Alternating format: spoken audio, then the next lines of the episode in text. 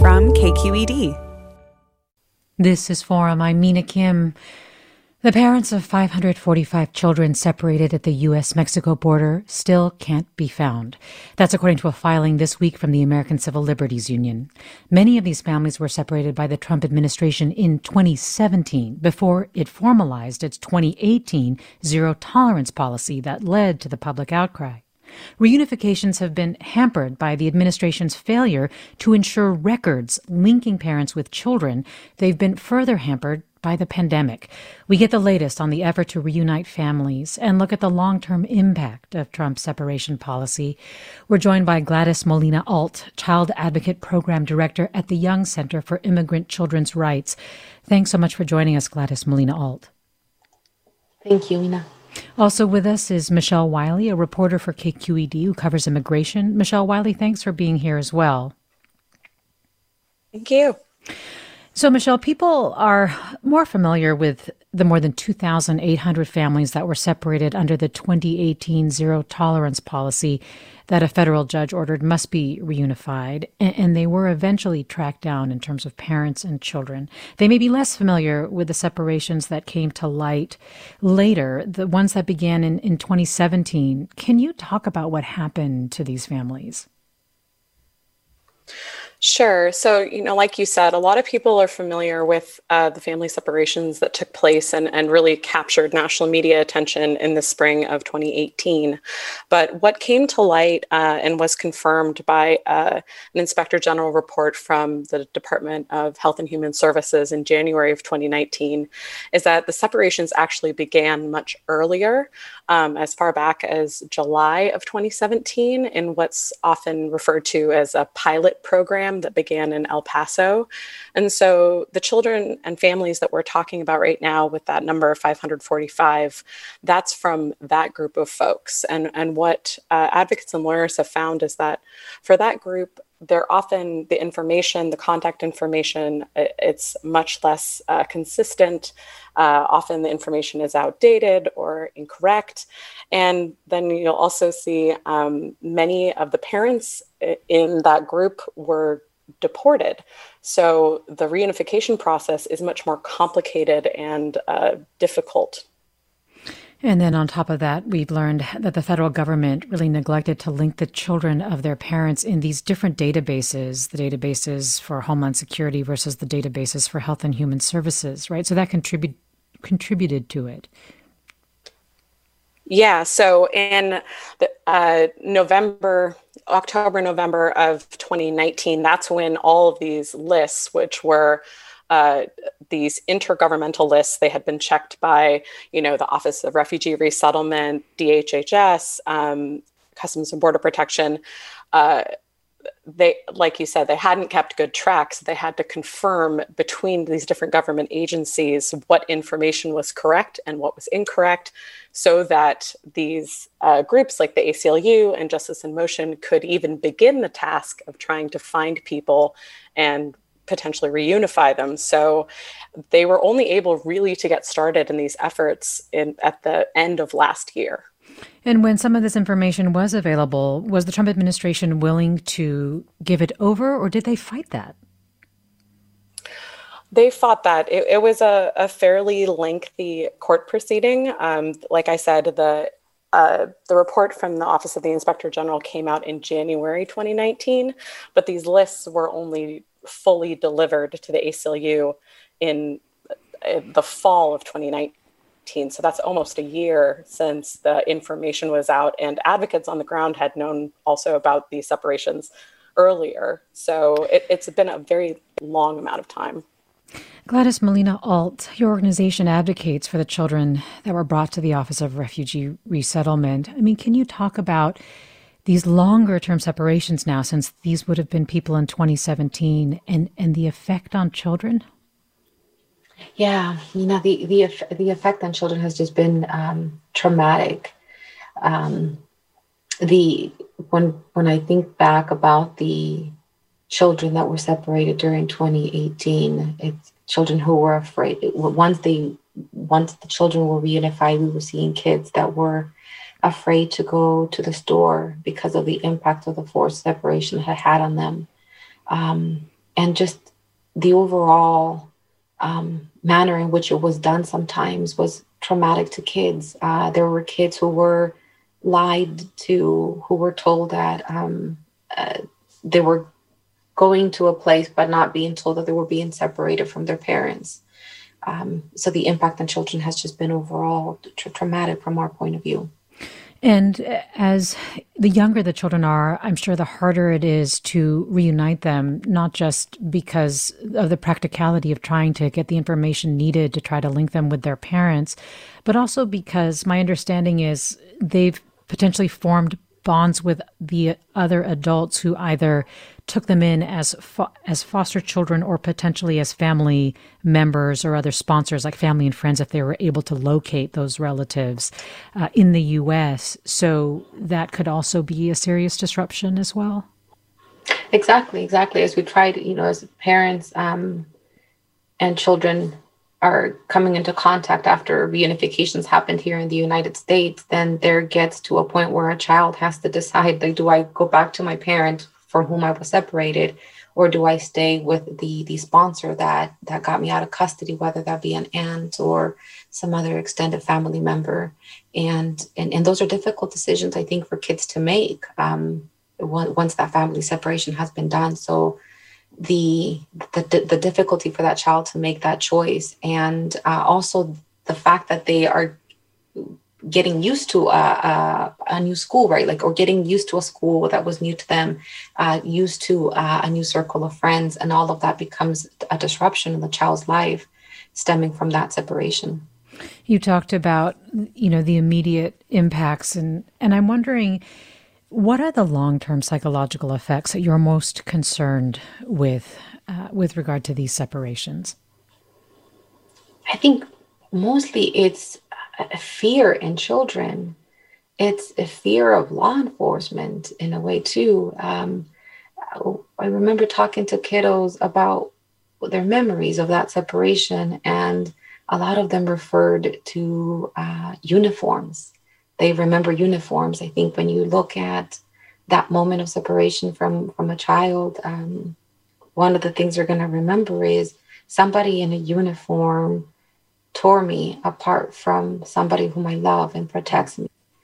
Uh, so that's one impact that I see in, in children. Um, and the other one, I think, is this feeling that somehow people don't care about the impact it has on them. That because they're immigrant children, that we perhaps don't think about their well being and their long term welfare um, in a way that is human.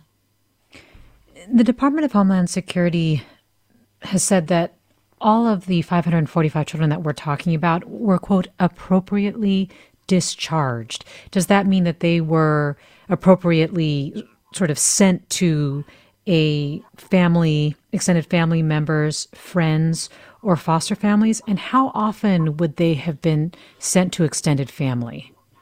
Do you know? Yeah, but by, by proper discharge, I believe the Office of Refugee Resettlement means that they they either got sponsored out through their family reunification process that or are overseas, or that they went on to um, an unaccompanied refugee minors program, which is kind of like a long-term foster care uh, placement, or that they were released um, to DHS for repatriation back um, back back to their country. Uh, that's that's what I, I believe or means by properly discharged. But in terms of family separation, it what what I've seen over the years is that about eighty percent of kids that come into our custody end up being um, released by ORR into the care of an adult sponsor while the child undergoes their the removal proceedings in immigration court. And are they often family, the adult?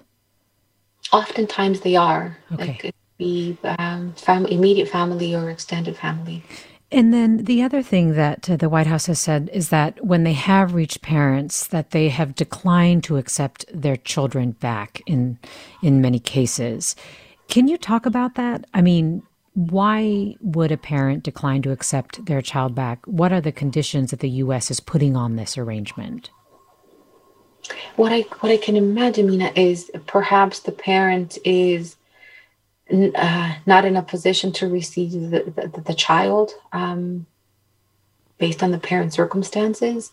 Um, I can imagine though, you know, that they there might be uh, the inability to um, sometimes provide basic um, basic education to a child, perhaps.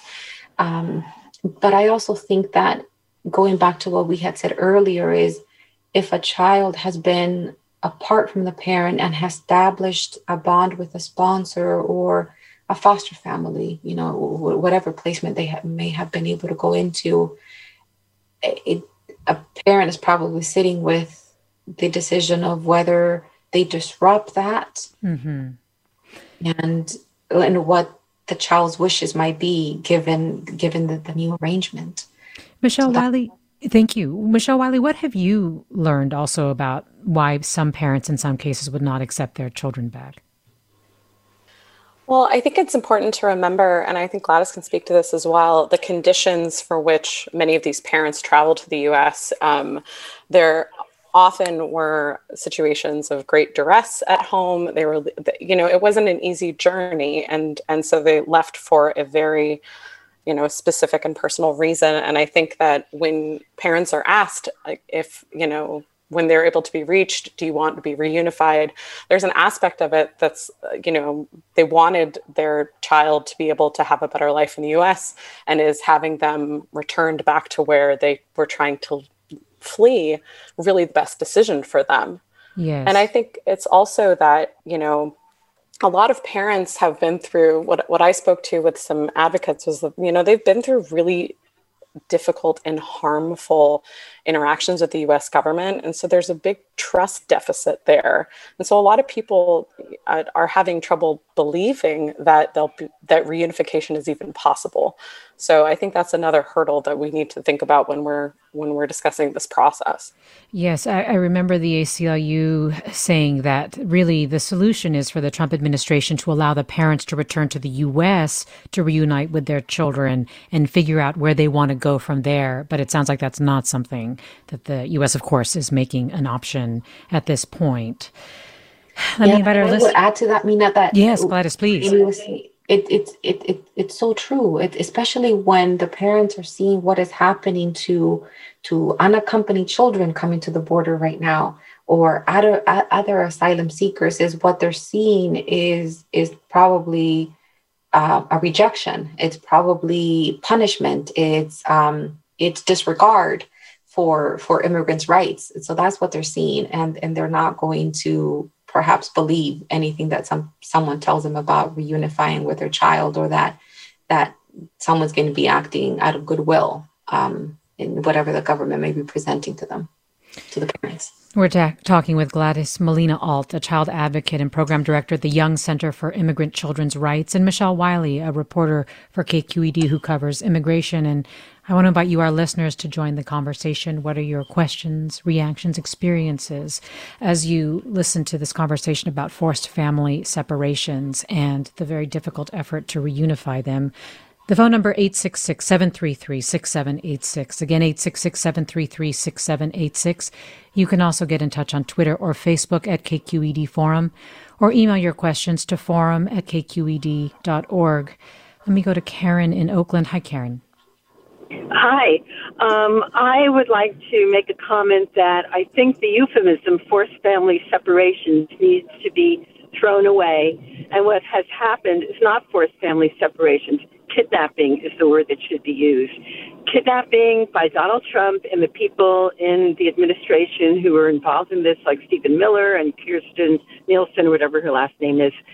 These people kidnapped children from their parents, and they kidnapping is a federal crime that requires imprisonment. We know who these people are. They should be in jail. Karen, thanks for sharing that. I mean, Michelle Wiley, one of the things that became increasingly clear, of course, though initially the administration tried to deny it, is that they were doing this as a deterrence mechanism. Right. Yeah, that was something that has uh, become very clear um, in the since the policy was enacted. So, I yeah, I think you know the I, a question I hear often, you know, is where should we sort of focus our frustration or anger or blame for this policy? And I think that if you're, you know, it's again, it's it's not the administration enacted the policy. They also uh, have not made a great deal of efforts to sort of uh, make reunification easy. So I think that that's something that a lot of advocates are asking for. You know, one way that you could help this process is by, like you said, allowing parents to reunify in the US, uh, compensating them. That's another thing that many advocates have talked about. But the, the process thus far has been sort of all on the steering committee to do all the outreach and, and kind of rectify the situation. Yes, and the fact that uh, they aren't being helpful in the process, that they have fought trying to give information that would have helped the process, and the fact that, as I mentioned earlier about the deterrence part of it coming more and more to light, you know, it underscores Karen's point where she's not alone here, where where people feel like the cruelty of it was in fact the point. The point was to make it something that would stop people from trying to come to the border. And uh, you know, Gladys Molina Alt. So right now, what are the ways that you, as a child advocate, try to focus on helping children deal with the kinds of traumas that you described? Well, part of what part of what we do is we advocate for children to receive the services that they need to, whether that be counseling, uh, whether we need to refer a kid out to a community partner to work with them, or the, the, the sponsor that has them in their in their care. So that's in our role as child advocates, we we make recommendations and to stakeholders such as ORR. And we also work with, with the child after they get released from ORR custody to ensure that they get connected to services that are needed um, to, to help them with the trauma. And if there is a parent that wishes to reunify with the child, then we also communicate with stakeholders such as the ACLU or KIND and other folks that are working in these types of cases to bring the child together with the parent again. And what do you find are the most effective ways to provide them with information to help them make sense of what's happened to them? I mean, one, one of the ways that we see as an effective way is to build rapport with them, to build a relationship of trust with the child so that when we make a referral for community services, they they follow through and they connect and really explain to them that what the experience that they went through should not have happened to a child and that if they feel certain feelings around it that that it's okay and that it's okay to talk to somebody about it and process that that they may not have those feelings right away but if they come up there's help for them. Again, we're talking about how the parents of 545 children separated as long as three years ago by the U.S. government at the southern border still have not been found. We're talking about efforts to reunite children separated from their parents with Gladys Molina Alt of the Young Center for Immigrant Children's Rights and Michelle Wiley of KQED. We'll take more of your questions and comments after the break. 866 733 6786 is the number. 866 733 6786. Our email address forum at kqed.org. You can reach us on Twitter and Facebook at KQED Forum. I'm Mina Kim. Stay with us.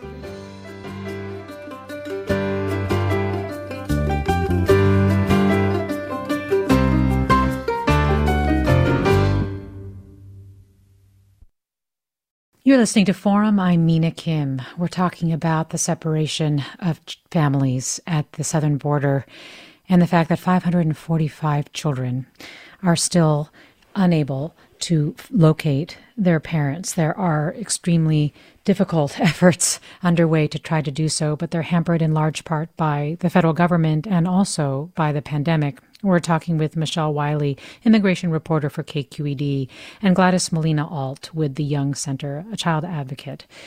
And you, our listeners, are with us. 866 733 6786 is the number to call. At KQED Forum is how you can reach us on Twitter or Facebook. Email us at forum at kqed.org. Jennifer writes If the goal of this separation policy was to deter parents from coming here, why did they keep it a secret during this pilot program? Any reaction to that, Michelle Wiley? I think that's a good question, and and one that I would also like to know the answer to. I, I, I, you know, I wish I could provide more insight on that, but I think there's just a lot that we don't know, frankly. Well, Michael tweets, my understanding is that the bulk of those parents were deported, and that is what you also heard Michelle Wiley. Michael writes, should the children here in, in the care of relatives or foster parents be likewise deported? Well, I, I, think that was that sort of touches on what we were speaking about before about the considerations of, of what that could mean for both the children and the parents. Um, I, think that, uh, you know, the legal situation for each parent is different based on the conditions of why they were deported and when. So uh, some of them may be able to reapply for asylum in the US, some may be able to apply for asylum in other places. I don't think that deporting the children is necessarily the right step. I think that there's, and, and I'm sure Gladys can speak more to this, there's, uh, each situation is unique, and I don't think we should, you know, paint it with a broad brush. This listener writes Anyone who's a parent or remotely cares about kids should be outraged. We're talking about children and families. They look like me and my kids. I haven't even spent a night away except when I was in the hospital to deliver the second. The cruelty of these policies is beyond what I can comprehend. We're joined now by Kathleen Caron, founder and executive director of Justice in Motion. Kathleen Caron, thanks so much for joining us. Thank you for having me. So, first, can you talk about the role Justice in Motion plays in trying to reunite families and trying to find the parents of these children? Sure. So, Justice in Motion, we're part of the ACLU effort to find and reunify these families. We get assigned the what we call the unreachable parents. So, the parents who have been deported and the government records are poor. There have been efforts by other partners on the steering committee through this lawsuit, which include the young um, excuse me, which includes KIND, Kids in Need of Defense, uh, Women's Refugee Commission, and Paul Weiss. When they reach a dead end or are unable to find the parents, they're deemed unreachable and they're assigned to justice in motion. And so, can you talk about what what the work involves to try to find some of these parents? So, the Justice in Motion Defender Network that we operate is um, about 46 human rights organizations and human rights lawyers that we collaborate and partner with in uh, Mexico and Central America. Specifically for family reunification, we're focusing on Central America. So, we um, provide the information to the defenders who are seasoned human rights lawyers who are from these communities that understand, you know, how they work and, and speak the local languages when there's some Mayan languages involved in Guatemala, especially. And it's arduous work. They're going through government records, they are traveling many hours, knocking on doors, literally searching for these parents. And yes, as you say, with very sparse information. And Michelle Wiley was mentioning that it's also, even when they do find them, hard for some parents who've lived for so long without their kids to trust the defenders who are coming to them that they will actually reunite their kids or that there will really be any any long-term resolution to what they're going through what do they do in those types of situations it's a matter of building up trust with the parents. Um, it's understandable that the parents feel deceived and abandoned and are deeply traumatized. So it's the skillful work of the Defender Network to explain to the parents how this is going to go down and that there really could be a solution to their problem. Well, let me go to caller Phil in Burlingame. Hi, Phil. Join us. Hi, Phil. Are you there? And it looks like we lost Phil, though. I think Phil's question was why the government is doing this reunification. Why isn't the government doing this reunification work? Why does it fall to so many nonprofit organizations, Kathleen Caron? So, the government spent a lot of time carefully thinking about how to separate the families they put no time or effort or thought or even had a plan of how to reuni- reunify the families. So they never intended for these families to be reunified. They thought this would be a successful deterrent to migration by ripping children away from their parents. The issue is it is not a deterrent to, to migration. The issue the problems are that the countries of origin are in very difficult situations and the administration has essentially abandoned supporting efforts to make migration, not force from the area. So the rule of law is very much in question in Central America. People simply can't stay.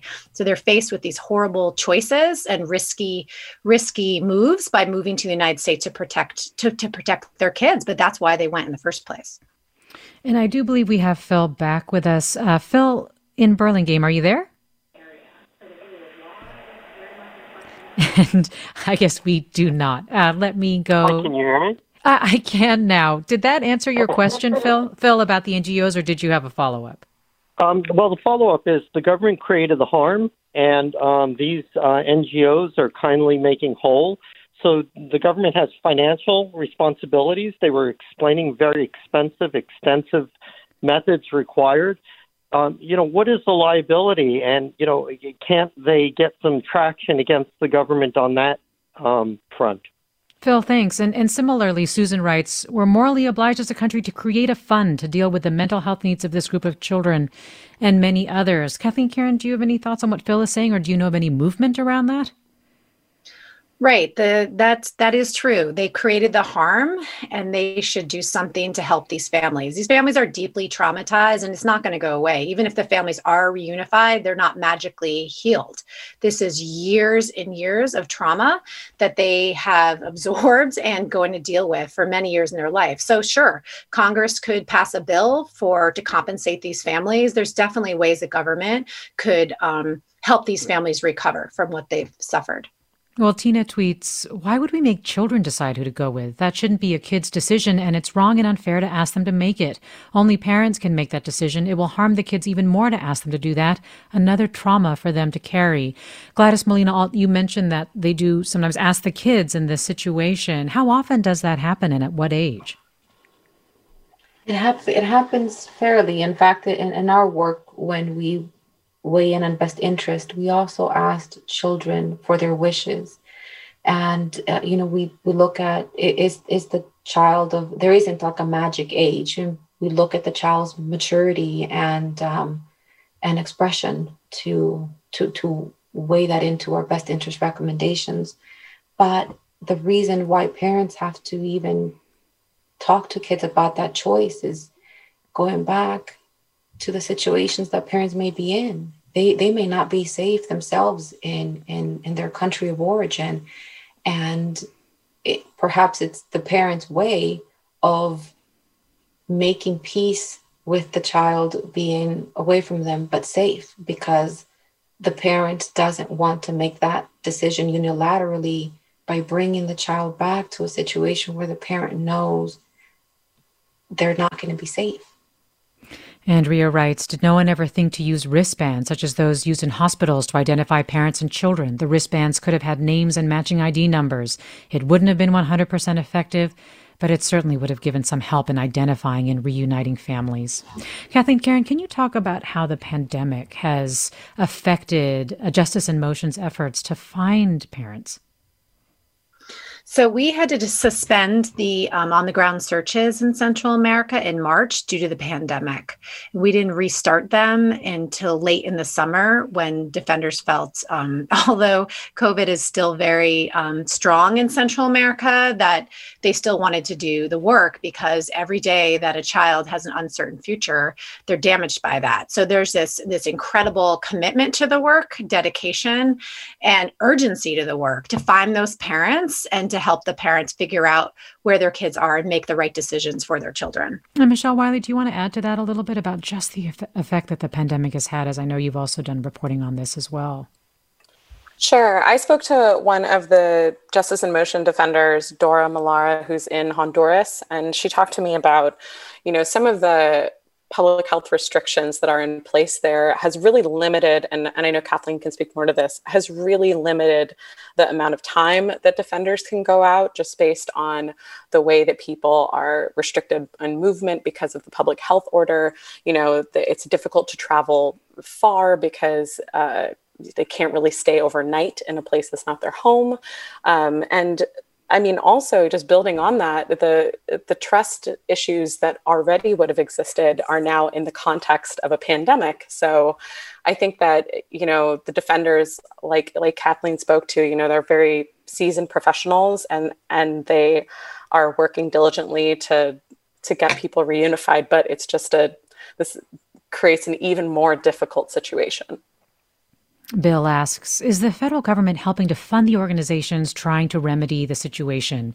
Gladys Molina Alt, I know that the Young Center for Immigrant Children's Rights works with the Office of Refugee Resettlement. How much of your budget is government support, is federal support?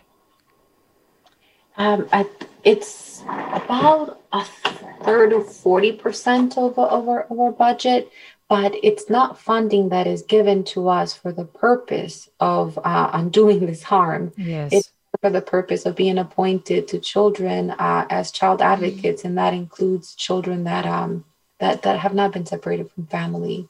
Right. That was my next question whether or not, okay, of that budget, right, are, are, they actually putting monies towards specifically your efforts to try to advocate for the children who are separated and reunite yeah, but parents? To, but to echo Kathleen, I do agree that the, the consideration of providing families with resources be, and, and, and assistance and support because of the trauma that we caused due to this policy is is is key. A, a, caller had asked earlier why it was kept a secret, and it was kept a secret, I, I believe, because it is such an awful thing to do to a child to separate a child from their parents that they knew the public outcry would be would be loud as it was. And again, Gloria Molina, Gladys Molina Alt is with the Young Center. Um, and a child advocate and a program director there, the Young Center for Immigrant Children's Rights. Michelle Wiley is a reporter for KQED. Kathleen Caron, founder and executive director of Justice in Motion. We're talking about how the parents of 545 children separated as long as three years ago still have not been found. You're listening to Forum. I'm Mina Kim. Robin writes There was a report a couple months ago about housing children of refugees. The reporter noted that there were dirty diapers in the hallways and no one seemed to be in charge. Can you say more about this situation? Uh, Gladys Molina Alt, I know that there have been reports about some continuing very unsanitary situations potentially in different detention centers. But I think also what Robin's point brings up is what do we know about what's happening at the southern border now, especially with the way that the Trump administration has essentially sealed it and isn't taking any more refugees? Well, what we do know about the southern border is that asylum seekers aren't being processed, they're being sent back to Mexico. We do know that the government is uh, illegally uh, removing or expelling uh, unaccompanied children that should be allowed to enter the care of the Office of Refugee Resettlements. Um, and we do know that the government continues to find ways to separate families uh, through through means like MPP. Uh, if, if, if the government isn't doing it actively, they're doing it by default by putting these policies in place that then force families um, to, to, to separate. And we do know that they continue, despite federal district court orders, to prevent people from accessing the asylum system, whether they be adults or be it unaccompanied minors. That's what we do know about what's going on in the southern border. So, with these children, when they're expelled, Gladys Molina Alt, I mean, is the government tracking them at all? Is the U.S. tracking them at all? Well, they have they, they they they don't track them. The, the way they don't track them there, we've heard of of children being some, some kids that are not even Mexican nationals being turned over to Mexico.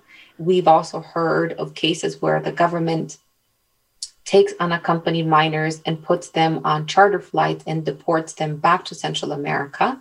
Uh, but in terms of tracking them, not I don't know for what means. The, the government, the way the government is looking at it is we're gonna expel them. They're not gonna enter. They're not going to be put into the care of the Office of Refugee Resettlement or have access to the immigration court or the asylum office. So they're tracking their expulsions, but beyond that, I don't know that they're tracking anything else.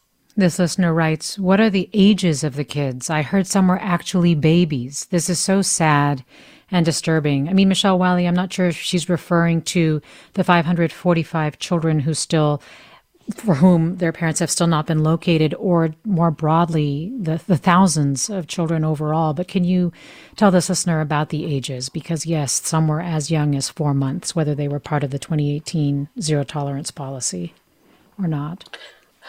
Yeah, yeah, no, I, I mean, I think I think you said it right there. There's uh, that children have you know, AC, the ACLU lawyer Lee Gelernt has said there were children as old as you know babies, toddlers who are being separated, and I think, uh, yeah, I, I, I mean, there sort of was no discretion based on age uh, about that. You know, in the original separations that happened in 2018, the judge ordered that children under five years of age be the first to be reunified, and and uh, has really pushed efforts on that. But I think. Um, yeah, it's just really difficult to think about children that young being separated from their parents, sep- any at any age really, but especially so young. Kathleen Caron, once a parent is located, how often are they able to come to the U.S. to reunite with their kids, or is it more frequently that they're asked if they want to have the child brought to them in their country? Well, we had a case in January. We were able to successfully win the right to return of nine families. So that was through the ACLU Ms. L lawsuit. So, because many of these families are seeking asylum in the United States, but were unlawfully denied the ability to start the process at the border. So, it's part of the, the big lawsuit, the Ms. L lawsuit. So, having those families come back and, um, you know, witnessing that joy of reunification on U.S. soil was it was an incredible moment. So, there's other families out there like that, and so we're still trying to work on that as well. But they can't just come back. I mean, these parents have been deported. So eh, it's not easy for them to return. Yeah, so it sounds like doing it on U.S. soil is extremely rare. Yes. Well, is, I, I, can't thank you and your organization's efforts enough for the work that you're doing. Kathleen Caron, founder and executive director of Justice in Motion. Same to you, Gladys Molina Alt, child advocate and program director at the Young Center for Immigrant Children's Rights. Thanks so much for talking with us. Thank you. Thank you so much. Also, Michelle Wiley, immigration reporter for KQED. Thanks as well for your important reporting. Really appreciate it. Thank you. Thanks to our listeners for their questions and comments. Also to Jamison Weiss and Judy Campbell for producing today's segments. I'm Mina Kim. You're listening to Forum.